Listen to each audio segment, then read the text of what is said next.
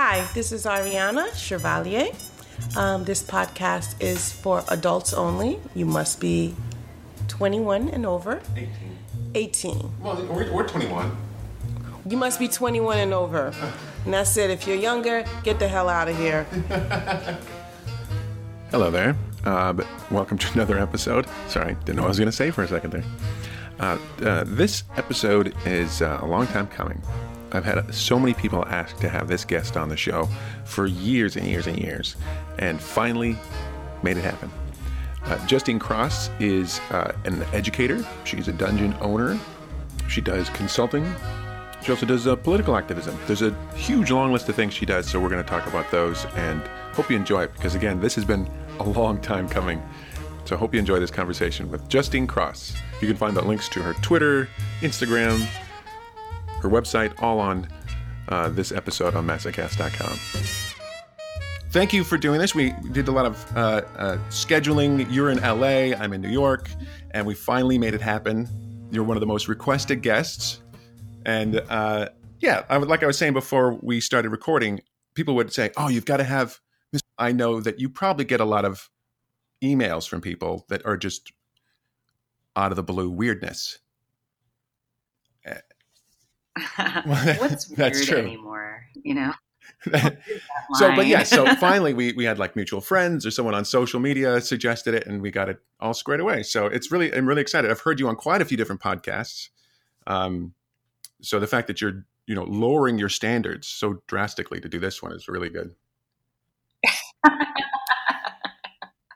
Well, you know, we all gotta go talk to the plebes um, so so let's talk about your um, your personal history of like how you got started. I like i like to start like in the the uh, kind of like the superhero origin story of of how you got started in in kink because everyone seems to have a different one. Some people knew from the very beginning of their lives. Some people kind of were exposed to it and, uh, and a light bulb went off. What was it like for you Um, yeah, I mean, I think I- I was always a bitch. you know, in high school, my friends, um, who I'm still friends with to this day, gave me this book by Shawna Kenney called Right. "I Was a Teenage Dominatrix." And he said, "You know, we think he'd be really good at this." Like, I was in high school, like like 17, 18, and I was like, "Okay, sure, whatever." And then, you know, I sort of explored that, like in my personal relationships. Like, I was always very open and had very um, uh, creative, kinky, open, kind, caring partner. So it felt very safe to do that. Um, and then, you know, being interested in it and liking it, and then moving out to Los Angeles after college. I thought, you know, hey, maybe it's like time to. I need a job. you know, um, I will like Google like Los Angeles and dungeon and see what comes up and start working professionally. Um, and I did that uh, for about a year um, at a commercial space and then I decided I wanted you know more freedom and to make more money. So then I became independent. Um, did that for about a year or so, renting from other people, other dungeons and stuff, and realizing I needed my own space. Got my own space, Dungeon West. That got very busy and booked because I was Mhm. renting it out to other people, um, you know, doing productions and uh, to other prodoms, other lifestyle renters. That got very busy, and I needed another space. So then I opened a second one Dungeon East. So I've been, you know, continuing with my pro sessions and also doing other stuff like speaking engagements and stuff like that. And then addition to running the very full business of dungeon rentals, which was just sort of like accidental, unexpected, where it's like I've been doing this now full time, I guess, for seven years. And then, yeah, also in the beginning, I always had other jobs, like, you know, doing um, full time work and, you know, eventually just doing this full time um, and being very happy with it and just creating my own business, which was not Right. ever my goal or intention. I have a background in, you know, I have degrees in literature and psychology. I was originally doing very education based stuff and, um, or I was going to go back to school for writing or something like that. And then just, this just kind of happened and you know it's working out very well and then additionally like i am also a lifestyle dominant so in my personal life having various forms of ds relationships or play partners and you know that also continuing my journey It's So- funny you mention uh, studying psychology because uh, I'm just thinking off the top of my head, almost every kinky female dominant, anyway, that I know, pro or non, uh, are either A, uh, somehow related. You know, they, they were psych majors and are in that related field, or are social workers. It's it's I don't know what it is. It's like there's something about. First of all, they're most some of the most kind people I know, so the social work thing makes total sense. Contrary to the stereotype, but there's something about the psychology. Is it just is it that um, you see someone's hidden nature that they're showing off that just completely makes you more interested in that, or is it you you've done all the hands-on work of psych, so you might as well just get the degree, or what was that? What was that like? No, I mean it's funny because everyone always wants to connect my degree in psychology to the work that I do now. But honestly, the reason why I picked psychology was because I didn't want to just graduate with like what I felt was kind of like a fluffy. I started out as a in a creative write as a creative writing major, um, and it, it, was like a um, uh, like a small. It was like you know I had to apply to be in that, so it was like very small. And then realizing I didn't want that anymore, and I just I didn't want like just a fluffy like English literature degree. I wanted something more substantive to back it up where I wasn't just like reading poetry and you know, not that that's not important, but I just the I wanted the degree in science. It, it, made me a better thinker. It made me understand how to read better and, and understand studies. And I don't know how much that like factors into like what I do on the daily, um, other than, you know, I know how to do an, a spreadsheet, right, you know, right. really well. You know, I like, I know how an experiment works. right. Like, so you know i know like you know uh, a punishment and reward system works very well much better than just a punishment system. right, right, right. reward system. But you know as a dom i know that sometimes punishment is its own reward. Sure sure sure. Well i, I know that like when my wife got her psych degree um she would she would use it in our relationship uh, uh both to uh, my detriment and to my benefit. But every now and again, we'd be doing something, uh, kink or non kink, but she'd just say, I, I, I, don't even know a word, but she'd say something like, You're totally recursivating right now. like, I didn't even know I was doing that. I've been doing that my whole life. And she's like, Oh, that's you're totally, completely flammulating right now. And uh, so I don't know what that well, means, but, but yeah. I feel like anyone, especially in LA or even in New York, it's like if you go to enough therapy, like you'll just use those words and make it. but anyway, you know, I mean, it's like I always try not to uh, like armchair, you know, diagnose people. Like my degree is not like so advanced that I have um, a doctorate right. or anything like that. But it's, uh, you know, you definitely sort of see you actually know what the behaviors are versus like, oh, I've read about that in a book and I think that's what that's like kind of behavior. Right. So, um, but yeah. So you mentioned LA, and, and, I've never been, but I have a lot of friends who will constantly compare the LA to the New York scene. Uh, some say that oh, it's more woo woo in LA. You know, there's more incense burnt, whereas in New York, it's more hardcore or you know, of course, those are New Yorkers saying that, right? So uh, I'm sure in LA they say something similar. But is there that stereotype uh, of the local scenes being so different, or? Yeah, I mean, I think it. I think it has a lot to do with um, the spaces available.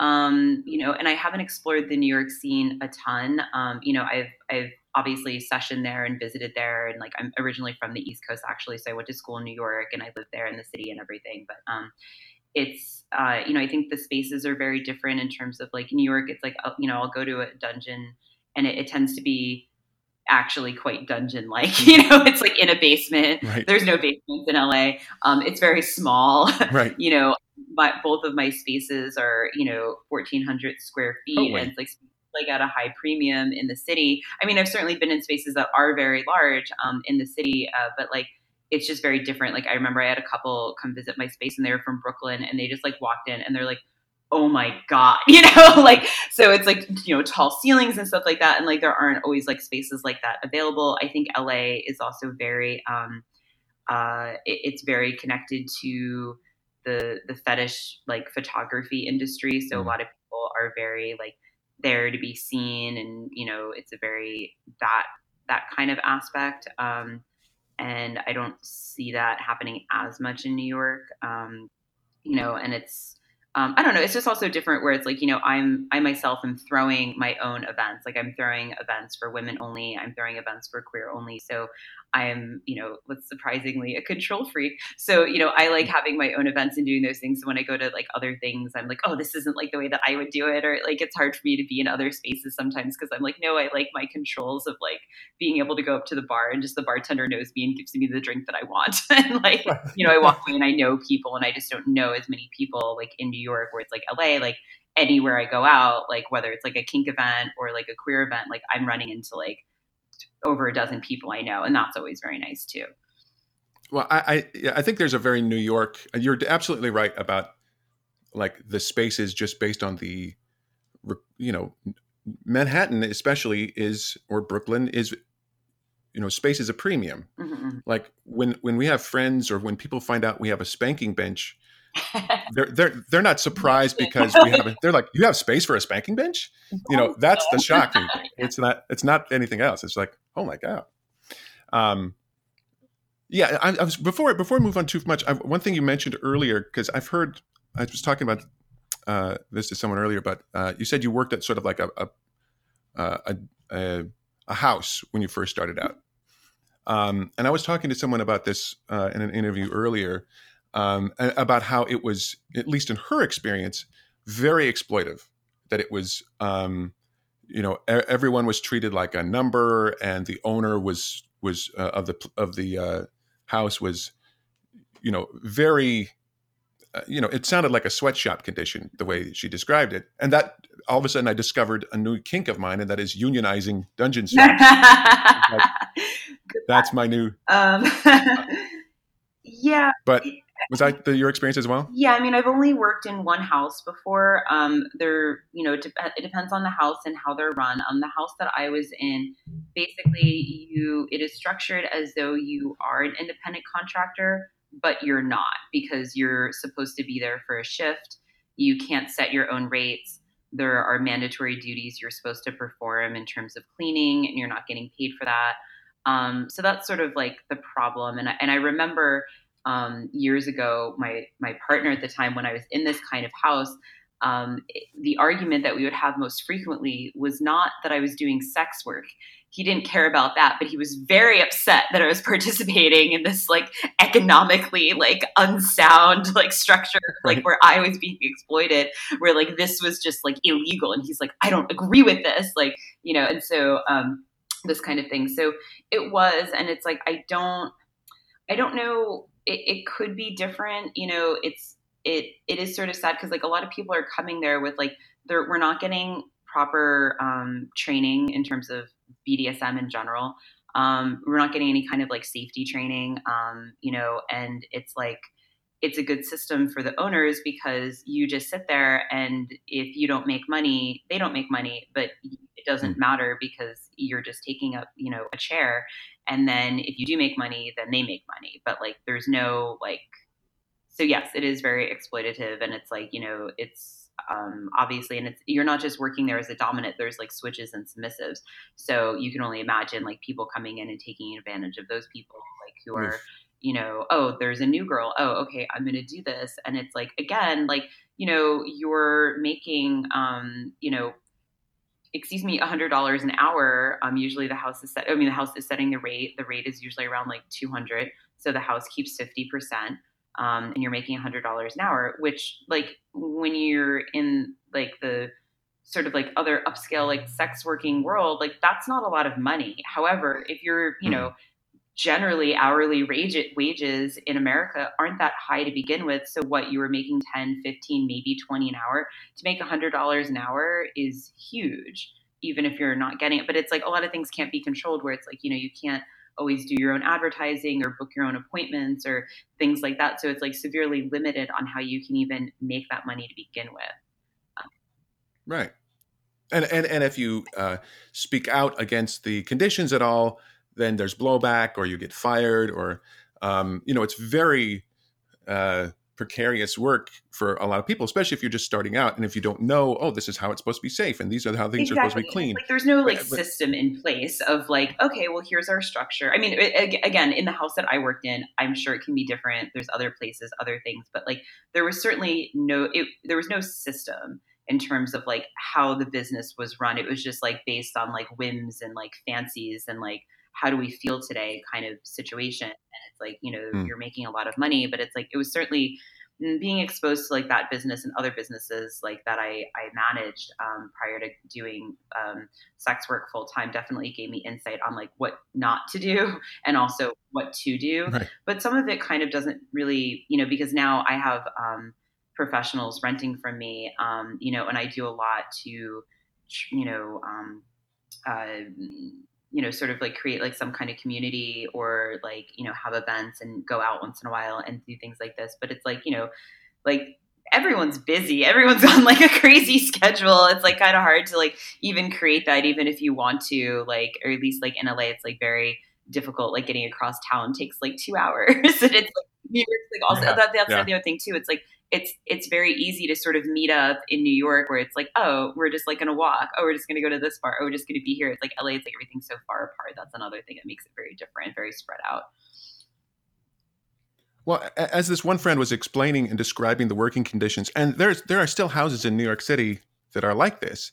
Um, I was just so tempted to. I, I, always imagine like Boss Hogg from the Dukes of Hazzard as the boss at all these places. Um, you know, with cigar in his mouth, and and I there is a sex workers union, and so I was so tempted to just like start postering signs up all over the place outside of the dungeon, just like join the IWW with the sex workers, you know, just just desperately trying to, you know, the old uh, the you don't the boss needs you, you don't yeah. need the boss well, thing. The other thing is like it's really hard to it's hard to unionize anyway. um, my father, among many right. things, like he actually was a union rep for a long time. Um, it's hard to unionize anyway, and it's particularly, I think, harder to unionize in the sex work industry because it's way more marginalized.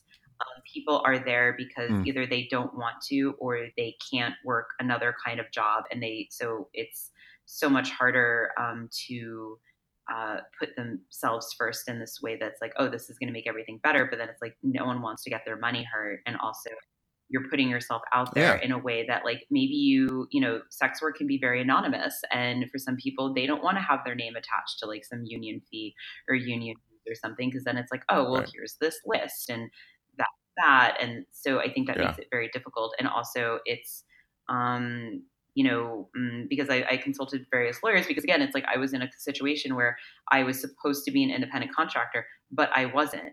But here's the thing labor laws are very weak in this country and no one really cares. But what they would care hmm. about is if that company or that institution wasn't paying their taxes. So like if I said, "Oh, well, they're not really paying their taxes because they're treat, you know, this is how they've structured their their thing, but still no one would care. It's like everyone have to individually sue that institution, and it would just be very annoying to constantly have to go to small claims court to like file for like back wages or back taxes and stuff. So um, no one's going to do that, like, you know. Right. Um, so.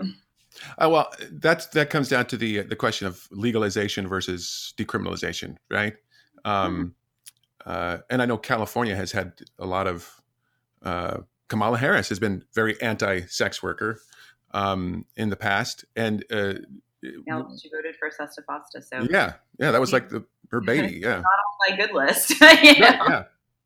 Well, I, it's funny. Just a side note. I know Saad's going to come home, and she's like, "Oh, how was the interview with uh, with with Justine Cross?" I'm like, "Oh, great. We talked about this. Talked about this." She's like, "Oh, that sounds great. I can't wait to listen to it." Oh, her father was a union organizer. She's going to go, "Ooh." That's hot. That's really hot. Sunday school teacher and a stripper. So right, right, right. Y'all let right. him listen to this. that's that's how you talk dirty to a leftist. so, yeah. Organized all those unions. briefcase. right, right, right. It was leather and brown. right. Um, um, hmm. but but yeah, so so we, we can talk about this now about California. That's kind of where there's been a long history of of an assault on sex workers there from a legal uh, legal pers- perspective.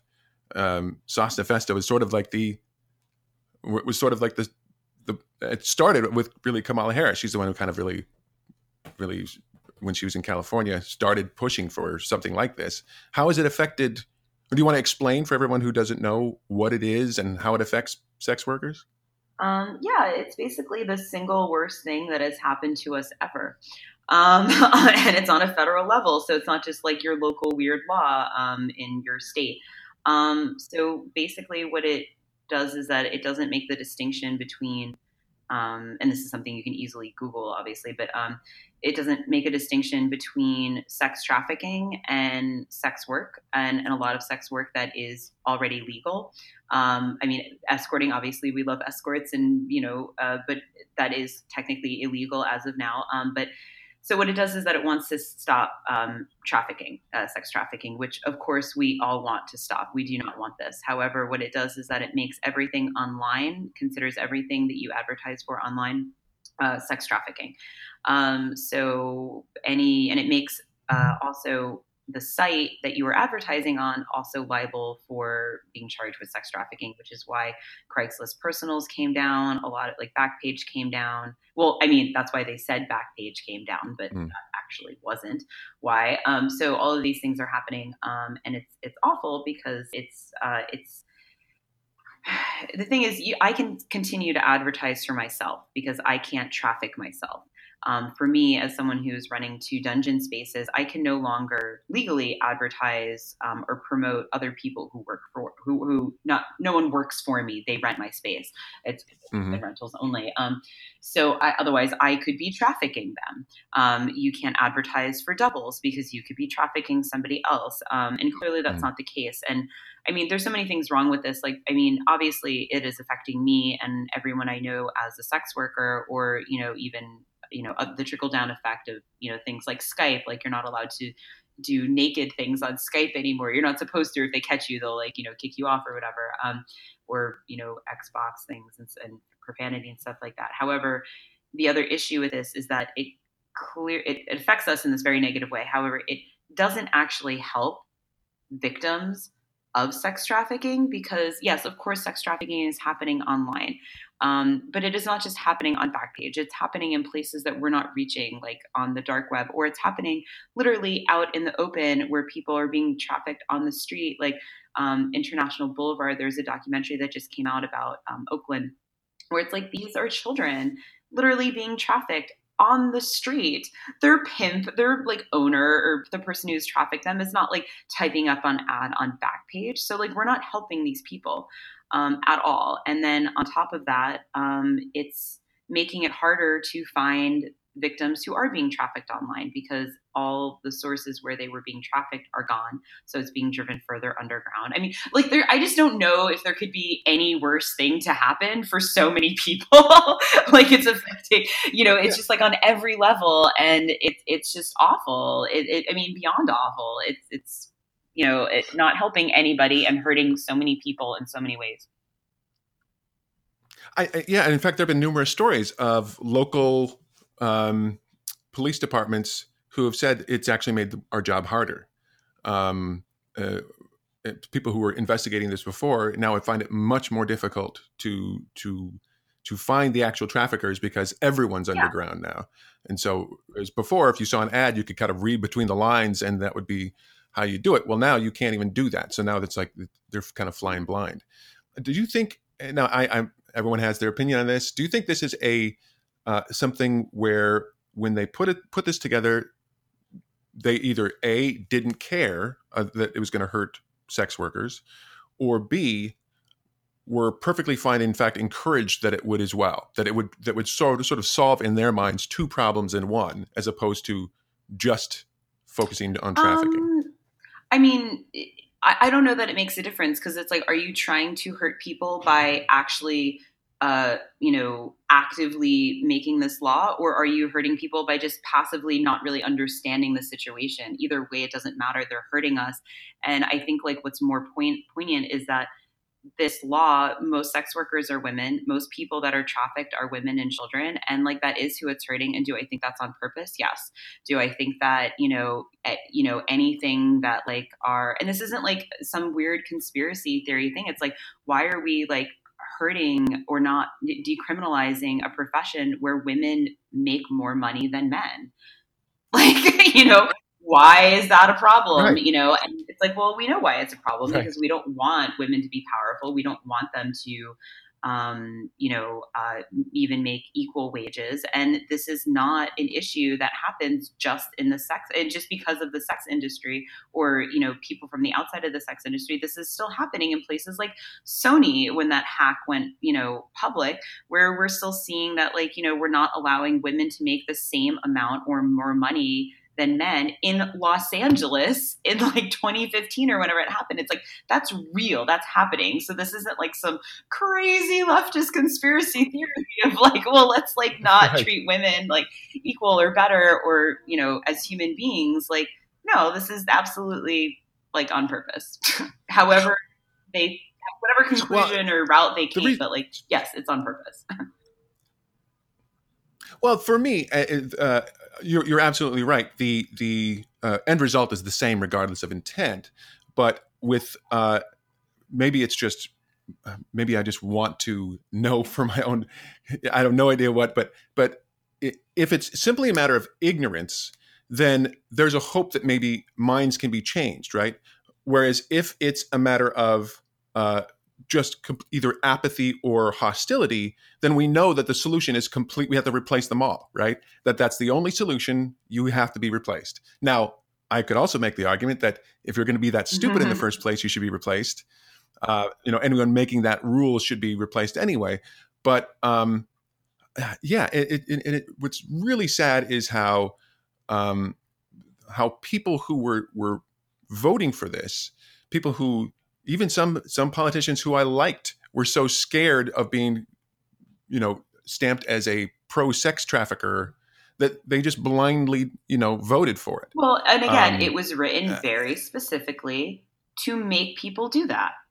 like because no one wants to be like, Right. yeah, sex Right. trafficking. Of course not. Like there was only two people um like in the house or the senate who disagreed and one uh yeah and they they were both people who had extensive experience like in like uh, or knew about like the sex worker industry and they and also sex trafficking and they were or I should say about trafficking rather and they said this is not helping. This is actually hurting. This is a terrible thing. And there's only people that spoke out against it and said that this Yeah. isn't good um, and it's terrible and shouldn't happen but um, clearly not enough. And again it was worded very specifically to have that effect It's sort of like the pa- the the sex worker version of the Patriot Act. It's like, what? You're not a patriot? Yeah. Of course you're going to vote for this if you're a patriot. And it's sort of the same thing. And it's just it's just totally, yeah. Uh, that's when they say bipartisan. This is what they mean. It's always something bad, right? Whenever there's something bipartisan, if they're if they're if these two sets of ghouls ever agree on anything, you know the Mhm. bad the thing is going to be bad when it comes out. Um, so so uh, you've been doing this for about ten years. Uh, what have you noticed? We talked a little bit briefly before we started recording of how people are more open about what they're looking for. And obviously, and I even hate to say it, after 50 Shades, there's been a lot of this sort of resurgence or insurgence of, of, of interest in kink and BDSM. Have you noticed over those last 10 years, uh, either, uh, I don't. I know some people are like, "Oh, it used to be underground. It used to be fun when it was underground, and now it's everywhere." Um, whatever. What has still things that are underground. It's like the you know it's like everyone who comes into it like at a certain time that's when they think it was like that last year it was like the first year it's like the best year. It's like people that are burning man 20 years ago 10 years ago 5 years ago. The first year that they went it was always the best year that year. Uh, but um yeah i mean it's definitely Right. changed a lot. Like i've definitely noticed um a lot more um, a lot more couples come in to see me um, and you know a lot more you know because again i'm answering the phone for both my it's the same phone number but it's like i'm answering the phone for myself booking professional sessions as well as booking time in both of my studios. So now i would say it's probably 50-50 of like men and women calling me and it used to be anytime a woman called she's like oh can you train me? I'm like yeah no. Click. And so it was like um, I, i'm getting like way more so it's like Right. it's not even just like women wanting to book time in the space but women wanting to book time with me and they're like oh i really want to do this like this sounds cool or like i'm getting a lot more just single female clients who either like they want me to dominate them or they want me to train them to dominate their partner Um, so that's happening. Um, I've definitely Mm-hmm. been doing a lot of things like very, um, I'm a queer woman.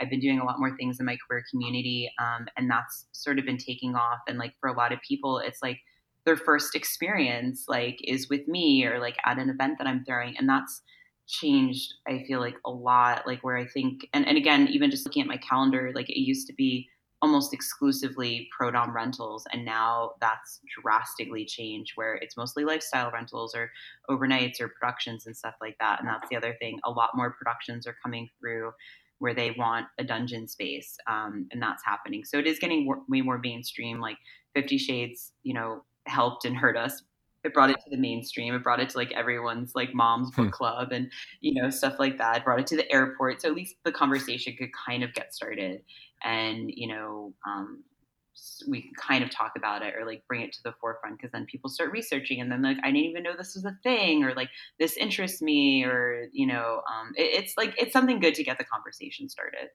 I'm curious, like, what are your experiences? The differences when when you're playing with a woman as opposed to playing with a, a man. Do you notice different requests? Do you notice different? Um, you know, is something is, is there more humiliation in one or the other, or or what do, what do you what do you find to be like? Is there a really stark difference, or is it pretty much yeah i anything mean goes? I, I don't know it's like on one hand i feel like i can be like meaner to men.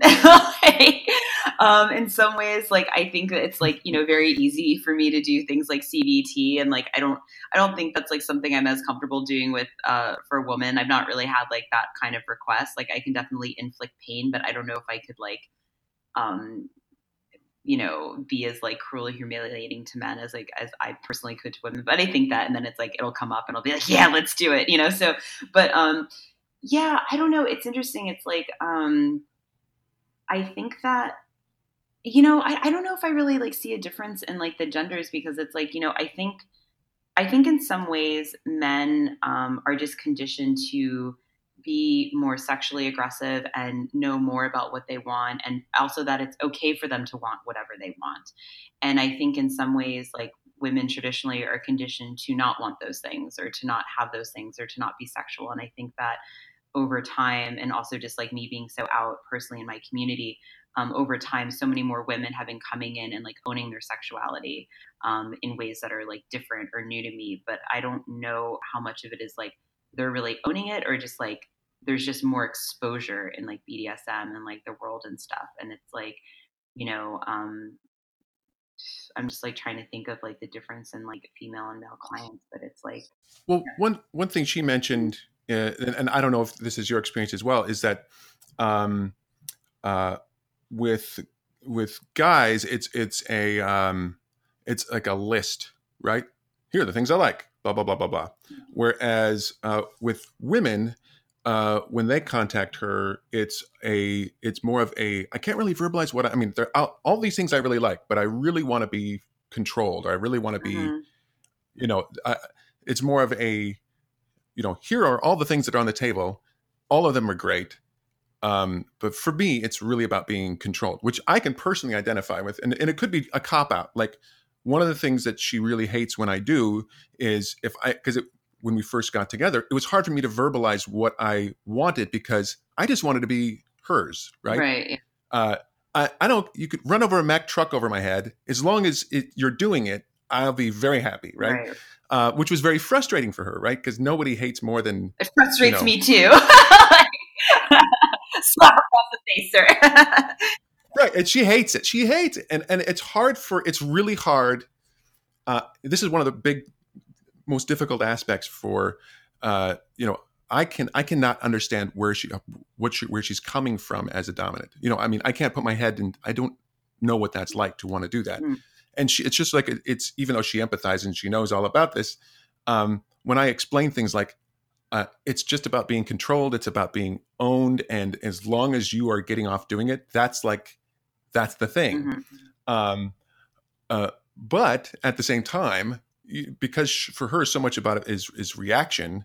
I know that if I express something like, "Oh, I'd really like to be tied this way," or then then she knows she's going to get a reaction from me that she really likes. So there's always this constant battle uh, in in a lot of submissives' heads of, uh, I, I don't know because part of it is you doing what you want, Mhm, right? mhm.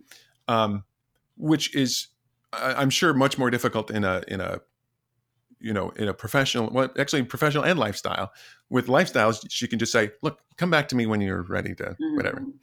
um but yeah that, i know that's extremely frustrating. How do you get how do you get around that? Do you say do you say okay you have to pick three things or nothing's going to happen or what how do you handle that? Um, yeah, I, there's like several things that I do both in like lifestyle and professional play. Um, generally, what I say to people if they're they're newbies, um, you know, uh, something like, okay, well, we're just going to do like an omakase, and we're just going to try a bunch of different things. And if we find that we like this one thing, we'll keep going in this direction. And if we don't like it, then we won't do this.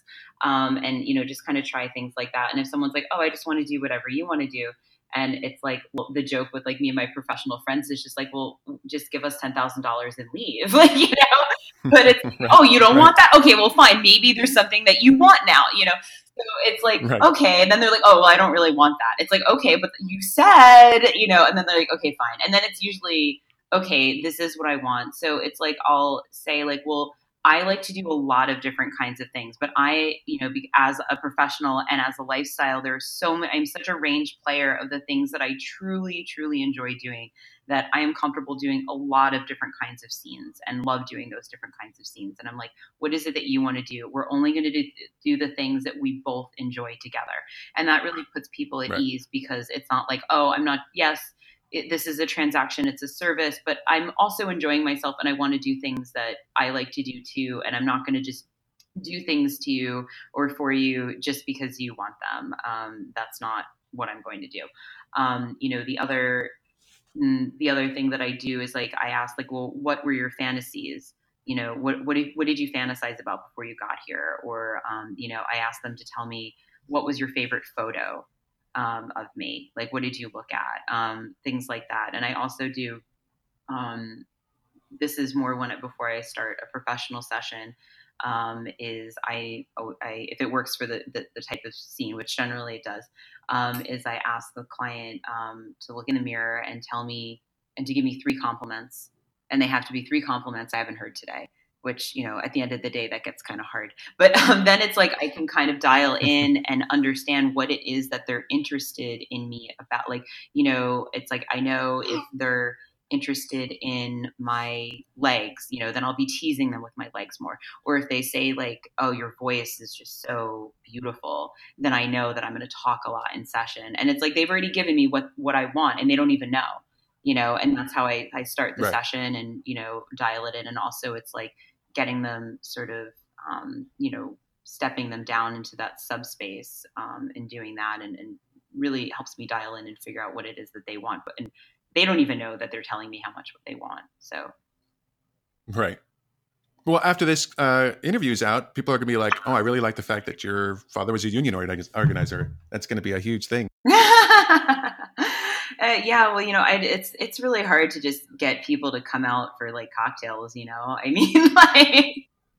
I, you know, I'm, I'm like the social director of my crew, and like I'm always getting people to come out. It's like it is so hard. I said I'm like the social director of my crew, and it's just like so hard getting people to come out for like anything. Like I just, you know, There's a lot of great information about you on your website, uh, and so we'll have a link to it uh, on on this podcast episode. But one thing that struck me is that you've done a lot of Mhm. consulting, like in for film.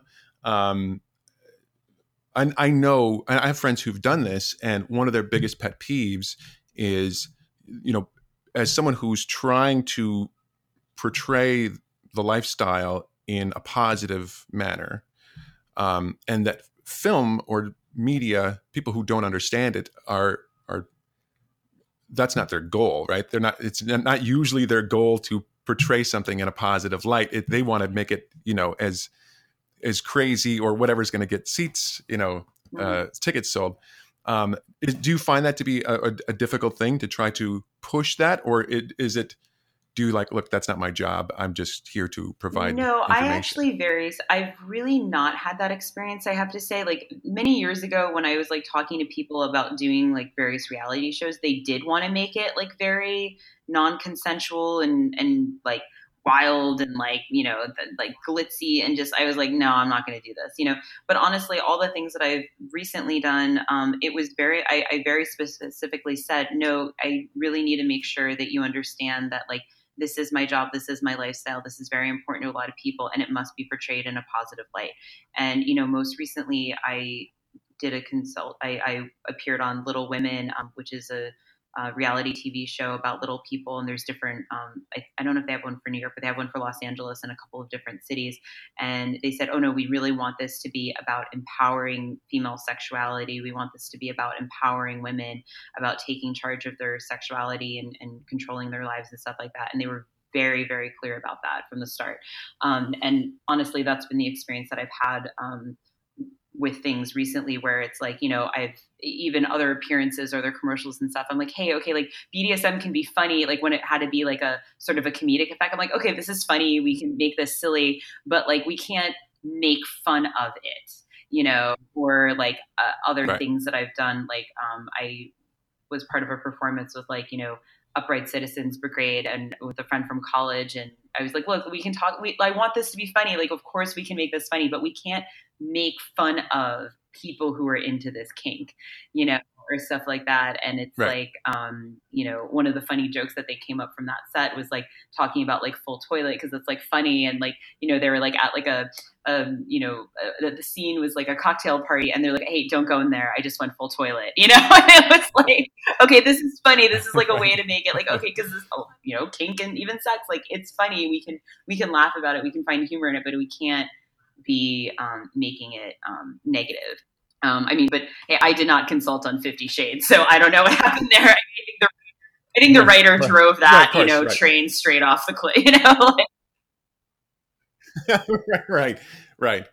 I, it is a very. I mean, I, I guess I have noticed uh, more frequent positive, or I should say, eh, you know, there's that always that um, stereotype of the um, Helga of the SS or the uh, uh, the gimp outfit that's you know the you know and that person should be very ashamed and embarrassed for wanting that or something. And i think i've noticed more you know here and there things where i mean it might be as small as fuzzy handcuffs but um i've seen i've noticed more and more um positive uh, portrayals of kink lately. And i don't know if that's just because it's more obvious people enjoy that, or if it's uh, maybe more people in the lifestyle are getting into positions where they're writing. I'm not um, sure what that is. more but, exposure, um, but I um, think it's. I mean, it's more exposure because then there's always like someone knows someone who knows someone who does this or is into this. So it's like you know a, a lot of the the sort of more mainstream productions that I've worked on. They're like, oh, you know what? Like my friend referred me to you,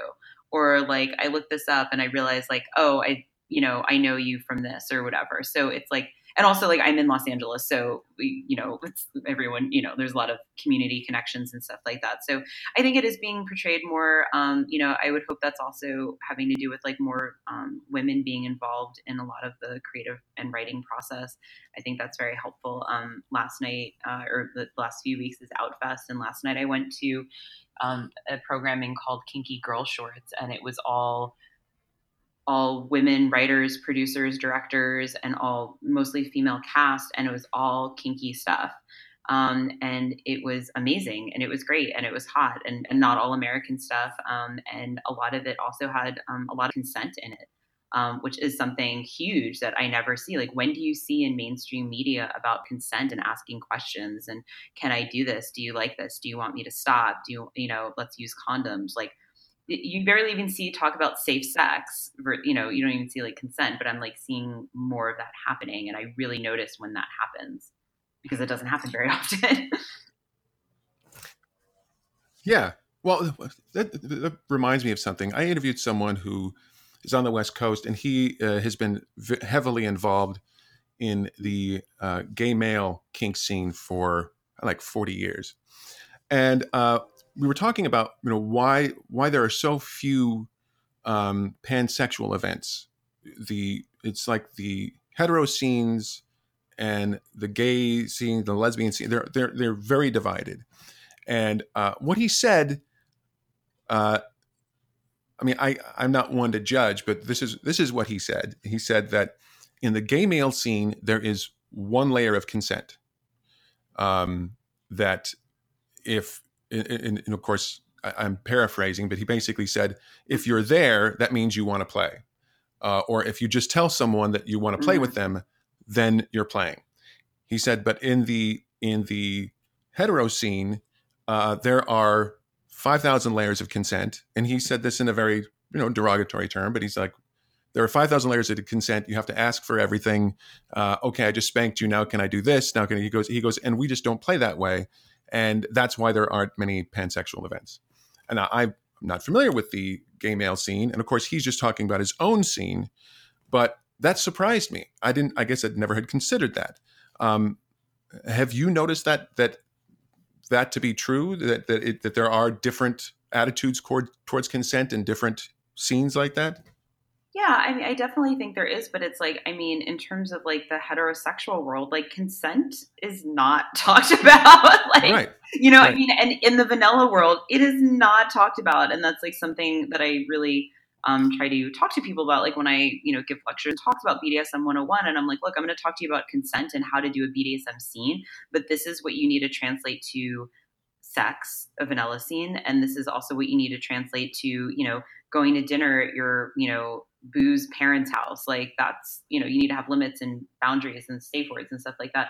Um, but it's like, um, you know, I'm not, I don't go to very many gay male events, you know, and it's like, I don't know. It, it, certainly seems like a lot more freer and, and more sexual and, and more easygoing, but it's like, I don't know if there's like stories of men that just don't want to talk about actually like these things happened and I wasn't okay with it, but everyone was just going along with everything that was happening and I didn't want to stop anything that was happening.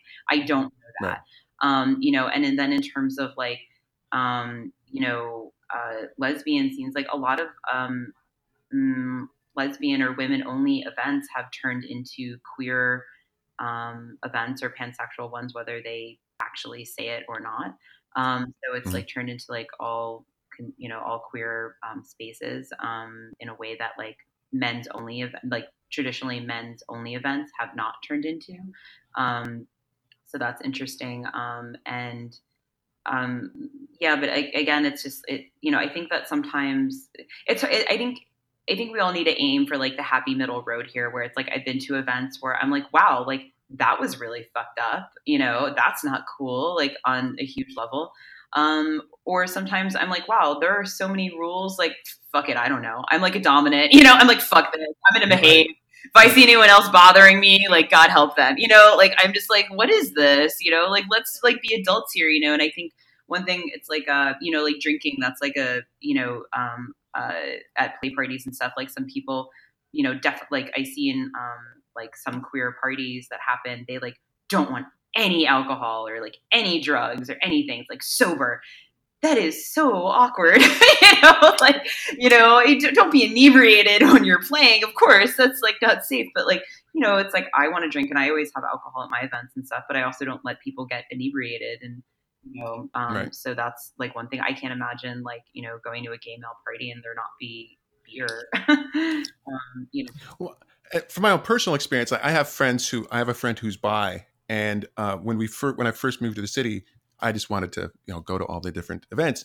And uh, we go to the hetero events and they were all as some say like stand and model right? There were there was very little play um, um, and he would, he, you know, we, he and I would both be looking for people to play with, and nothing would happen. And he'd say, "Well, I'm going to go to this uh, this gay party I know about, and I'll probably be playing within two seconds after I open the door." I'm like, "What? Holy cow!"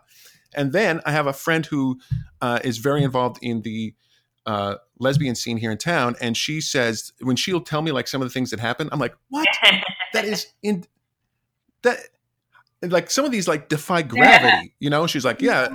And then we opened up a wormhole and then we got the lube out. And I'm like whoa how do you that, how does this happen like, but you see that just has like so much to do with like the event thrower and like who the guests are. It's like sometimes like it, it's like you know as the event thrower it, you need to make a space that is safe for people one. So it's like are there rules about photos and cameras and stuff like that?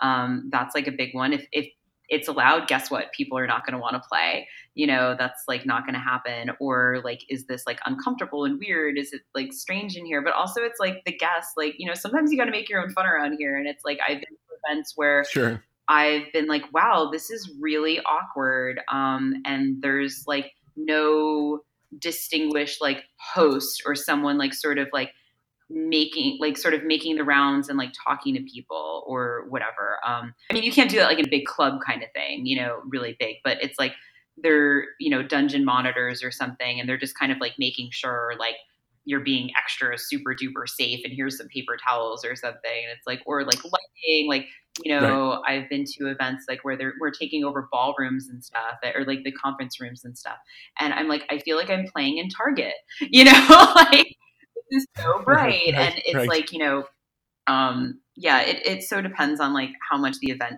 person is like putting into making the environment happen um, is so important. That's like probably 50%. And then the guests themselves are the other 50%. And it's like if you have a bunch of boring people in a room, it's going to be really hard for them to get anything started. Um, you know, but if you, again, you have to make your own fun. You got to like start your own scene, start your own thing, and and have fun like that too. So yeah, a lot of times it's just it's like it's like a high school dance. It just takes. One. It is, it is, and it's start. like I, you know, this is why um, when I do certain club events, I try to schedule in like my sort of like pass around party bottom. So I was like, please like come early so we can get the party started because like that the first one goes up and mm-hmm. then okay everyone else wants to come up too. And i also do so much to make sure no one's taking photos and no one's taking videos. And you know i'm like violent about it. I'm like get the fuck out. Like i'm gonna throw your phone you know i'm just like no they're like oh i didn't know. And i'm like yeah well you do now. And like you know stuff like that. Or like the events that i throw which are in my spaces which again this isn't like you know a thousand person club situation but i hire professionals or people who are very experienced to run certain stations um, like spanking or electroplay or bondage. So I have dedicated people who are going around and introducing themselves and talking to people. And they're like, hey, if you want to try this, I'm doing this so you can do this with me. Um, or you know everyone can play like in you know their own stations but everyone says like wow this really makes it so easy because now i know what's like safe and what's comfortable and i know i always have the option to play and there's people like you know sort of um, uh, mingling and you know built-in play that's guaranteed to happen. So there's no awkward high school dance. I'm sitting here drinking my diet, you know, Coke Zero or whatever. Um, really helps, like you know, and also like having a host. Like again, like I've been to small dungeon parties where I'm like, uh, well, I don't know who's running this. Like you know, like you know, I'm going around, I'm talking to every single person there, and that makes a huge difference too.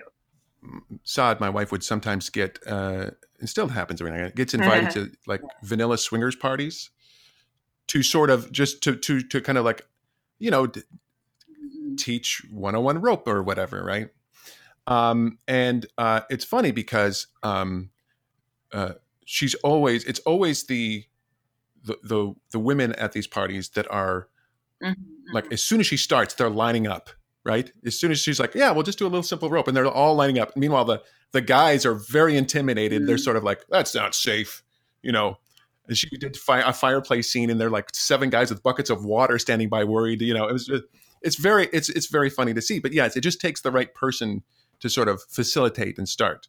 Um, and but and also it's it's not just keeping it's finding the right people because if you go to like a private party it's a completely different story but you know we'll find like if we're going to go to like a public event or a semi-public event uh, uh, she has to remind me. She, she's like okay look uh, you're not allowed to talk when a guy comes up and says something creepy to me. I'll take care of it. Because, because really if, because if you talk if you if some guy because what would happen I'm like a man dare approach? Like, well it's not even just dare approach. It's if someone says hey nice to meet you that's not a big deal. But it, what's common it's like um, can I worship your feet? Like that's the first words out of their mouth. And my words were like, oh, fuck off. You know, that's what I, which, you know, totally, she's like, don't worry, I'll take care of it. So I'm like, I have an invisible gag. Yeah. Whenever yeah. like that happens, I'll just like kind of grumble and go, you know.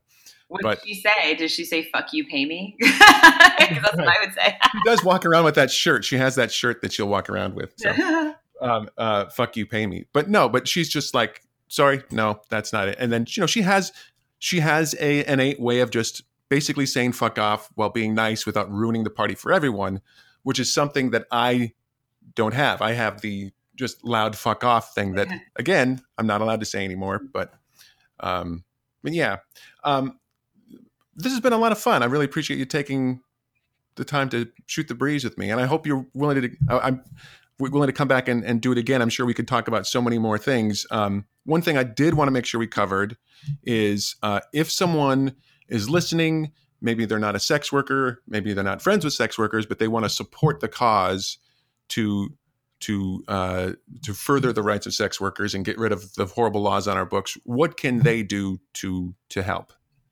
Um, I mean, I think it's just so hard right now. I'm, uh, it's um, I, I don't have like a.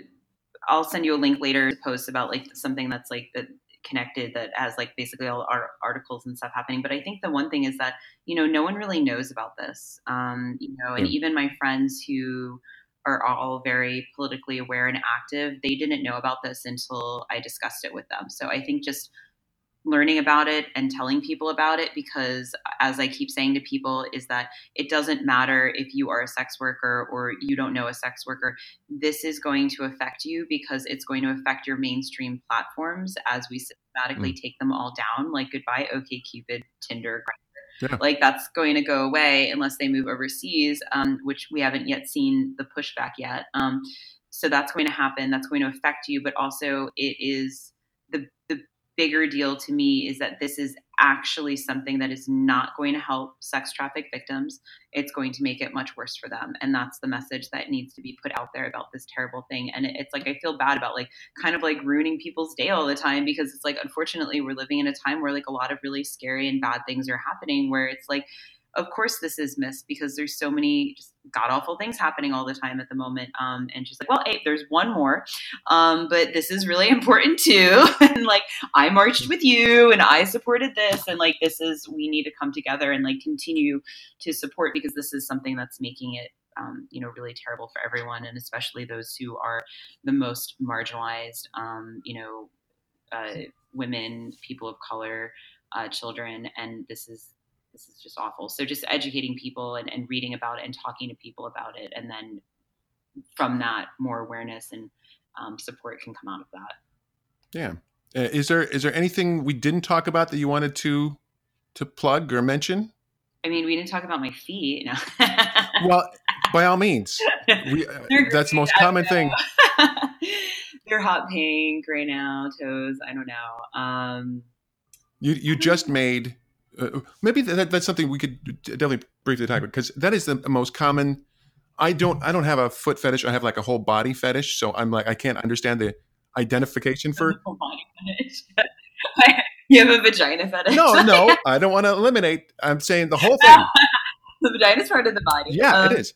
But but but the but but is there a way because I've seen this in person it's just creepy, right? It's just the, the, if the first words out of your mouth are, "Can I worship your feet?" It's just. I, then again, I'm extra sensitive, you know.